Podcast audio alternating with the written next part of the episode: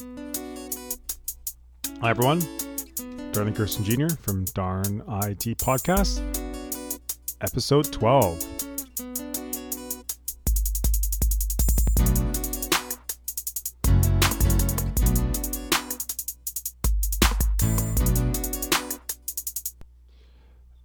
Thanks so much for listening to this next podcast of Darn IT Podcast.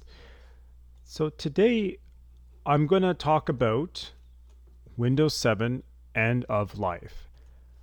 I know, I know. Some of you are probably crying or disappointed or just downright sad when it comes to the end of a pretty good operating system. I know I, have seen I've seen Windows 7 come in into fruition. Um, personally used it through my career. Um, it was just the best operating system of its time.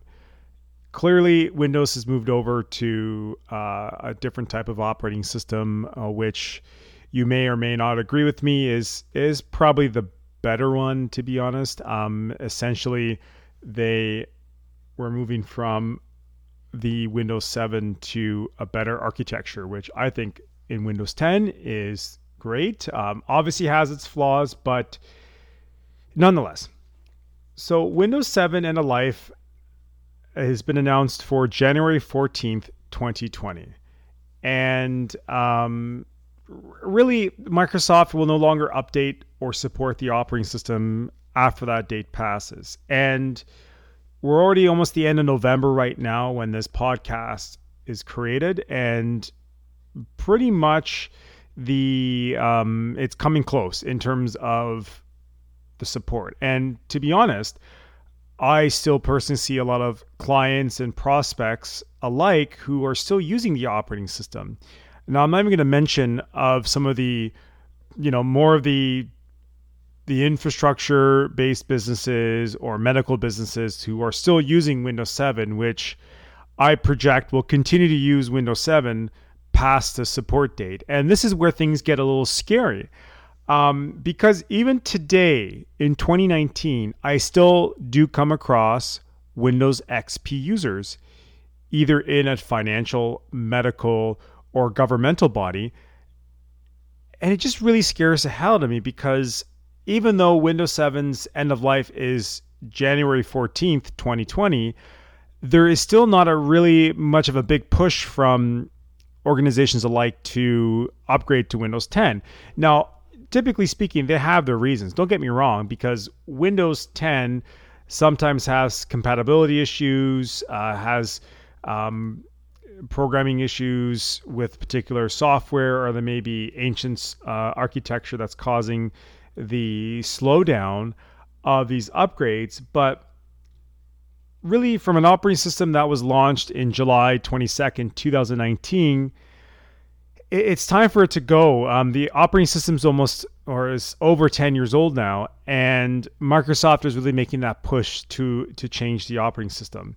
And this is the time where you need to start thinking about uh, moving over and putting in the last nail in the coffin, as you will, for Windows 7.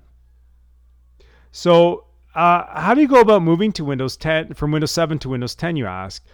Well, with the end of life date rapidly approaching, really Microsoft is still there to kind of help you out in terms of of doing the up the upgrade. Um, there is some updates right now that are out. I believe it's KB four four nine three one three two, um, which will be released I believe now or will be very soon, which will remind users to upgrade to latest operating system. Um, and really, they're they're really pushing for that change in changing the guard, as you will, and really, um, if you think about it, it's it's something that you'd have to seriously con- consider when you're trying to work on the internet. Now, on a cybersecurity side of things, obviously not having something that's supported that has the latest security updates it's a big huge no-no because what you're doing is you're running your machine on the internet that doesn't have the latest and greatest you know the same thing can be applied for any um, OS X uh, on the uh, Apple side of things, um, not updating the latest version is also causing some sort of um, issue in terms of your security posture. And businesses need to understand that because of the resilience to upgrade even today to Windows 10, it's really causing that that issue um, or will cause the issue after after the January 14th date passes. And that's kind of where you will start seeing some cyber criminal or organizations looking at exploiting these vulnerabilities for any type of business. And really, there is there's a few ways of up, upgrading to Windows 10. Um, there is one way that I won't mention in full detail in this podcast that can upgrade your operating system from Windows 7 to Windows 10 if you have a legal license. Um, but the next step would be just to buy a copy and install it on your computer for once you want to do it the right way. Um, not to say the the um, first method I mentioned is illegal by any means. It's fairly legal um, because it is on uh, the Microsoft's website. But sometimes it is a good idea to install a fresh version because I've seen um, some of these upgrades from Windows 7 to Windows 10. There's some uh, phantom issues that I call it that create some sort of issues in terms of running. You may not notice this issue immediately, but down the road, I have seen some of these phantom issues come up that really is not explained. And typically, by installing a fresh version of Windows 10, eliminates those issues altogether. And I and I have numerous amount of examples from our business here that I've seen that come in play.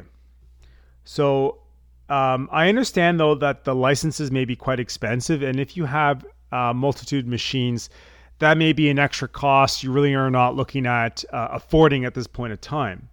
So, um, but generally speaking, if you have an older machine that's over four years old, I would highly suggest that you would upgrade it anyways because you don't want to slap on a latest version of operating system on a antiquated piece of hardware. It just won't work. And sometimes if it's a Windows 7 machine, the architecture of that old machine may not even work for a latest computer or the latest version of Windows 10. So just keep that in mind when you're thinking about upgrading just the operating system alone, or maybe consider investing in upgrading your hardware altogether, which has a pre installed version of Windows 10. Um, another option is uh, just move to Linux altogether. Um, I, I, really don't like to say that because sometimes saying that may offend people in terms of, oh, um, you know, you're a Linux guy. You know, full full disclosure here, I'm not a Linux guy. I'm a, a Mac guy. I'm a PC guy, and I'm a Linux guy. I use all three operating systems because they all work in my opinion, the same way. There's some advantages and disadvantages to each and every one of them. But being in the cyber world, it's good to understand different languages, um, so to speak. And I think understanding all the operating systems that, that are available is a no brainer, in my opinion. Um, there's some distributions of Linux, which I think, um, you know, one of them is um, the most popular one is Ubuntu um, or or Mint are basically similar GUI, so graphical user interfaces, which businesses can use. And the benefit of this is it's completely free. So finding out an organization that will know how to install these applications or find a consultant that would be able to uh, identify some of the applications you're using that could essentially work for a Linux, Linux distribution, but aren't exactly, uh, you may not exactly understand all of the the issues before switching over to a Linux based um, environment. Um, but again, that's something to consult with a Linux expert, um, which would be able to give you more information in terms of that. But typically speaking, there are some Windows applications that are now working for Linux based operating systems. But t- typically speaking, um, there is a Linux application called Wine W I N E, like the alcoholic drink wine, which you can basically run PC based or Windows based programs on a Linux operating system. Um, but you know, before we get into that, you know, I can even say, you know, switch to Mac as well. Switch to switch to the Mac operating system as well. That's another joke. Um, if you're just sick of Windows, because you know we we hear it all the time. You know, people always ask me, you know, is is Mac better? Is PC better? Is Linux better? They're not all better. There's just whatever you prefer. Um, they all have their advantages and disadvantages. Just because Microsoft is one of the most commonly used operating systems out there in the market, uh, people arbitrarily assume it's the best. It's convenient, it does a job, and it's the standard. But at the end of the day, uh, if your organization is looking at upgrading uh, computers, anyways, if you're a particular shop that could use Mac operating systems or could use a Linux based operating system and have the lower um, overhead costs, then, you know, Bob's your uncle by all means.